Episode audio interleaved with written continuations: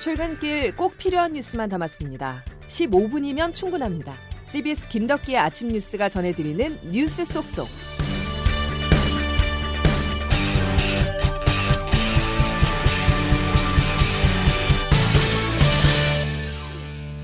여러분 안녕하십니까? 4월 22일 김덕기 아침 뉴스입니다. 일본 총리가 야스쿠니 신사에 공물을 바친 어제 일본군 위안부 피해자 이용수 할머니는 또다시 눈물을 흘렸습니다. 위안부 피해에 대해 일본 정부의 책임을 묻는 두 번째 손해배상 소송에서 법원은 각하 결정을 내렸는데요. 한국 법정에서 일본 정부의 책임을 물을 수 없다며 일본의 손을 들어줬습니다. 첫 소식 김재환 기자입니다. 서울중앙지법 민사합의 15부는 고 김복동 할머니 등 위안부 피해자들이 일본을 상대로 낸 손해배상 소송에서 원고 청구를 각하했습니다. 주권 국가에는 외국의 재판권이 미치지 않는다는 이른바 국가면제 원칙을 인정해 위안부 피해자 측의 패소로 판결한 겁니다. 휠체어를 타고 법정을 찾은 위안부 피해자 이용수 할머니는 재판장이 주문을 읽기도 전에 더 이상 볼 필요가 없다는 취지로 자리를 떴습니다. 이어진 기자회견에서 이 할머니는 황당한 결론이라며 연신 눈물을 흘리며 국제사법재판소에서 최종 판단을 받겠다고 말했습니다. 이용수 할머니입니다. 너무너무 황당합니다. 너무 황당해요. 국제사법재판소로 갑니다. 저는 이 말밖에 할 말이 없습니다. 이번 판결은 지난 1월 다른 위안부 피해자들의 소송에서 재판부가 중대한 인권 침해가 이뤄진 이 사건에선 국가면제 원칙을 적용할 수 없다고 본 것과 정반대 결론입니다. 앞선 1월 판결은 재판을 거부한 일본이 항소하지 않아 확정됐지만 이번 판결은 피해자 측이 불복하며 2심 재판이 예고된 상황. 따라서 위안부 피해에 대해 국내 법원이 재판할 권한을 가지는지에 대한 최종 결론은 이 소송 상급심에서 가려질 것으로 보입니다. CBS 뉴스 김잔입니다. 일본 정부는 타당하고 당연한 판결이라는 반응을 보였습니다. 일본의 입장 장성주 기자가 종합했습니다.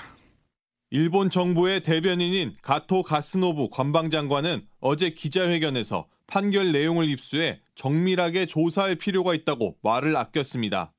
하지만 이번 판결의 배경이 된 주권 국가에는 외국의 재판권이 미치지 않는다는 이른바 국가면제 원칙에 대해 적절하다고 평가했습니다. 내부적으론 환영 일색입니다. NHK 방송은 일본 외무성의 한 간부를 인용해 극히 정상적인 타당한 판결이라고 보도했습니다. 니혼게이자이 신문은 역사 문제와 관련된 일엔 원칙을 깨기 쉬운 한국 사법부라며 우리나라의 법원을 비웃었습니다. 한편 일본 정부는 1965년 한일 청구권 협정과 2015년 한일 위안부 합의로 위안부 문제가 최종 해결됐다는 기존 입장도 재확인했습니다. 가토 장관입니다. 국제법 위반을 바로잡도록 한국 정부가 적절한 조치를 취해달라고 강력히 요청하고 있습니다. 이런 가운데 스가 요시히데 총리는 침략 전쟁을 미화하는 야스쿠니 신사에 공물을 바치고 아베 신조 전 총리는 참배했습니다. CBS 뉴스 장성주입니다. 정의기억연대 등 시민단체들은 이번 판결에 대해서 국민이 중대한 인권 침해를 입었음에도 가해자가 왜곡이라 그 책임을 물을 수 없는 것인가라며 역사를 거꾸로 되돌리는 퇴행적 판결이라고 강하게 비판했습니다. 이들은 또 원고 중 생존자는 4명뿐이라면서 이번 판결에 굴하지 않고 대한민국 법원의 판단을 요청할 것이라면서 항소 의사를 밝혔습니다. 다음 소식입니다. 코로나19 백신 확보를 위해서 우리 정부가 미국과 백신 수합부를 추진하고 있지만 상황이 녹록지가 않은데요. 일각에서는 반도체, 전기차 등 우리의 전략 물자를 활용할 수 있다는 주장이 나오고 있습니다. 정의용 외교부 장관은 이에 대해서 백신과 반도체가 교환 대상은 아니라면서도 우리 기업의 미국과 협력이 백신 확보에 도움이 될 것이라는 뜻을 밝혔습니다. 정의용 외교부 장관의 말 들어보시죠. 그 바이든 대통령이 큰 관심을 갖고 있는 어, 글로벌 그 이 supply chain 공급망에서 우리가 어, 미국을 도와줄 수 있는 분야도 많이 있기 때문에 기대를 하고 있습니다. 재계를 중심으로는 글로벌 네트워크를 갖고 있는 이재용 삼성전자 부회장을 특별 사면에 백신 특사로 임명해야 한다는 제안도 나오고 있습니다. 자, 그렇다면 미국의 입장은 어떨까요? 지난달 조 바이든 대통령은 미국의 백신이 남는다면 세계의 다른 나라들과 나누겠다라고 밝혔었는데요. 우리 정부가 추진하고 있는 백신 수화프 성사 가능성을 엿볼 수 있는 언급이 오늘 나왔습니다. 워싱턴에서 권민철 특파원이 보도합니다. 세계적으로 최근 코로나 확산세가 다시 거세졌습니다.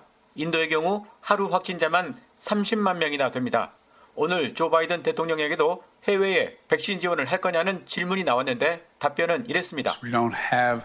지금 당장은 외국에 자신 있게 나눠줄 정도의 백신은 없습니다. 조만간 그리할 수 있길 기대합니다. 그러나 오늘 CNN은 미국의 잉여 백신 문제를 집중 조명했습니다.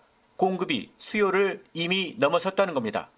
수요 감소는 백신 불신, 접종 거부감 등 때문입니다.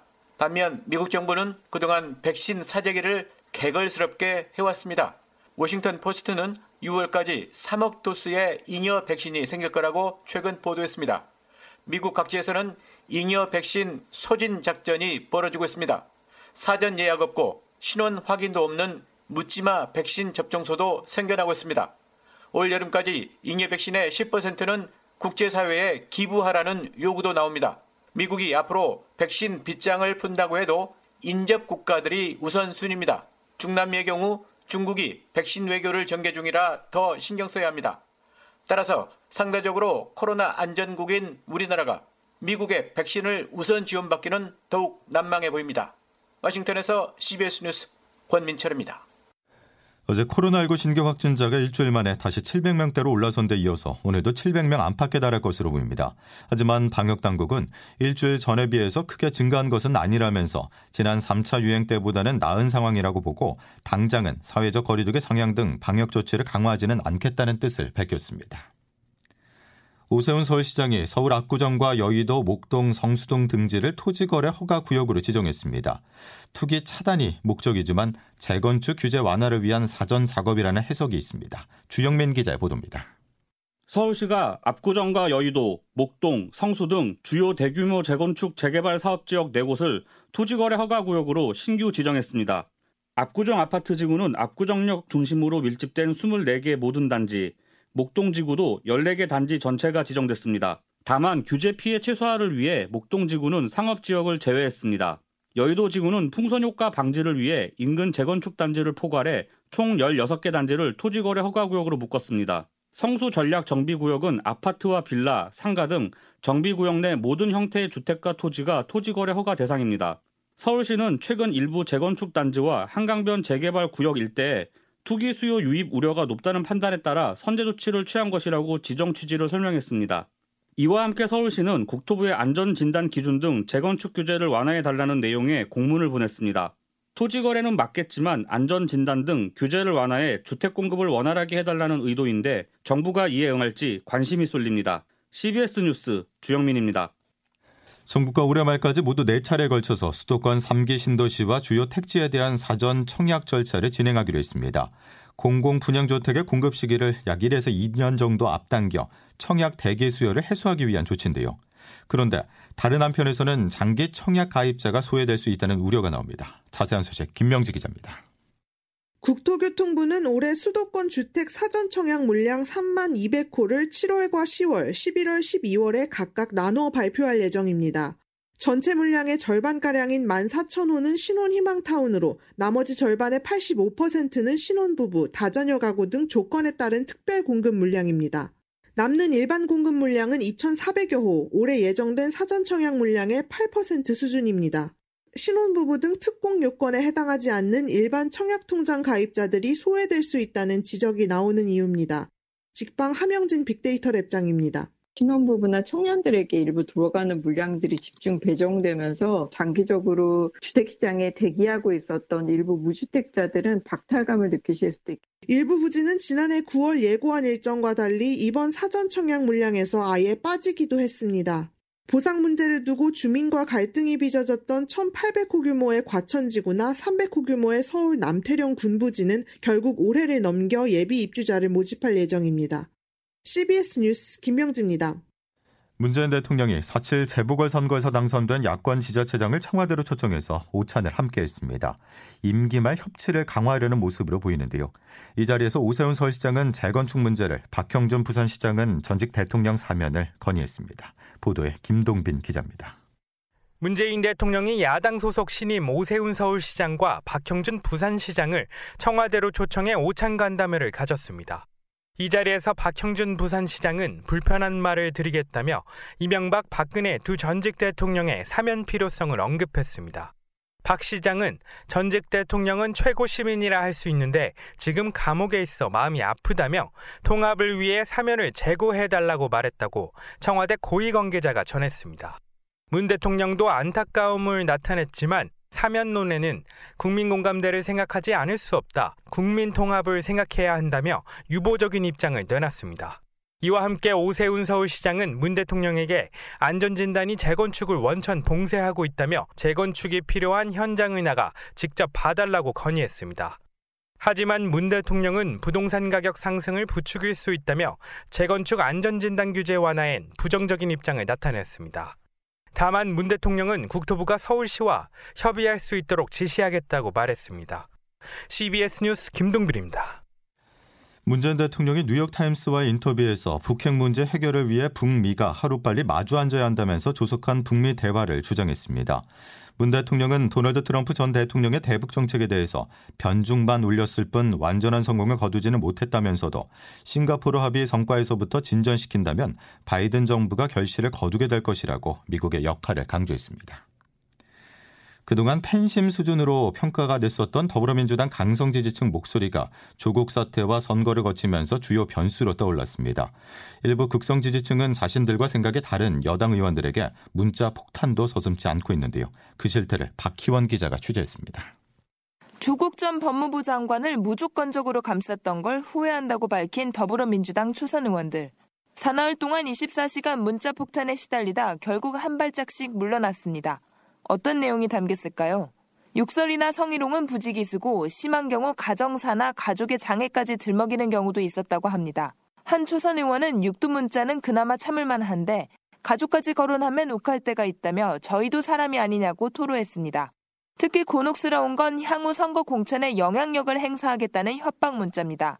직접 문자 폭탄을 보내는 적극적 지지자는 3천여 명 안팎으로 추산되지만 이들의 강성 발언이 지역 당원이나 유권자들에게 자칫 과대인식될 우려가 있습니다. 초산들에게 문자 폭탄을 보냈던 경기도 거주 강성 지지자입니다.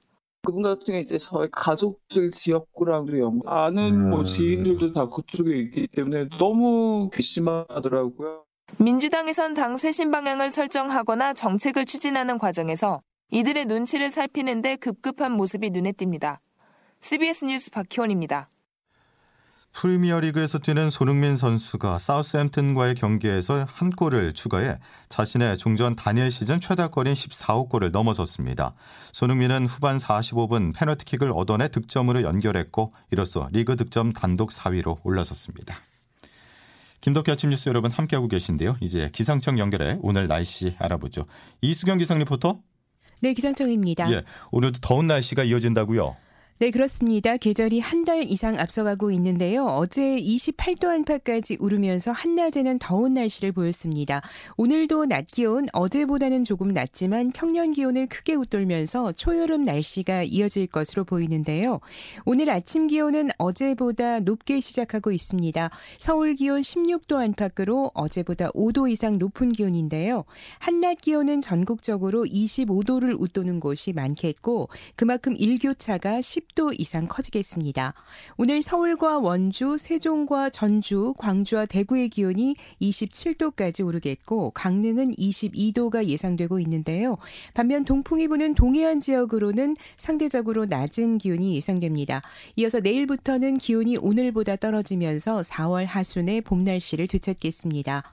오늘 전국적으로 구름이 많은 가운데 대기 중에 미세먼지 농도는 중부지방을 중심으로 나쁨 수준을 보이겠는데요. 내일은 새벽부터 아침 사이 호남지방과 제주도에 비가 내릴 것으로 보입니다. 현재 강원도와 경상도를 포함한 곳곳으로 건조특보가 내려진 가운데 메마른 날씨가 이어지고 있어서 불씨 관리에도 조금 더 신경 쓰시기 바랍니다. 날씨였습니다. 두 달이나 일찍 찾아온 여름 더위가 걱정입니다. 올해는 또 얼마나 무더울지 우려가 앞서는데요. 그만큼 지구가 신음하고 있는 게 아닌가 하는 생각도 듭니다. 그러고 보니 오늘은 지구의 날이죠. 온실가스를 줄이기 위해서 가까운 거리는 한번 걸어보시고요. 저녁 8시부터 10분간 소등 행사도 있다고 하니까 동참해 보시는 건 어떨까요? 목요일 김덕기 아침 뉴스는 여기까지입니다. 내일도 필요한 뉴스들로만 꽉 채워드리겠습니다. 고맙습니다.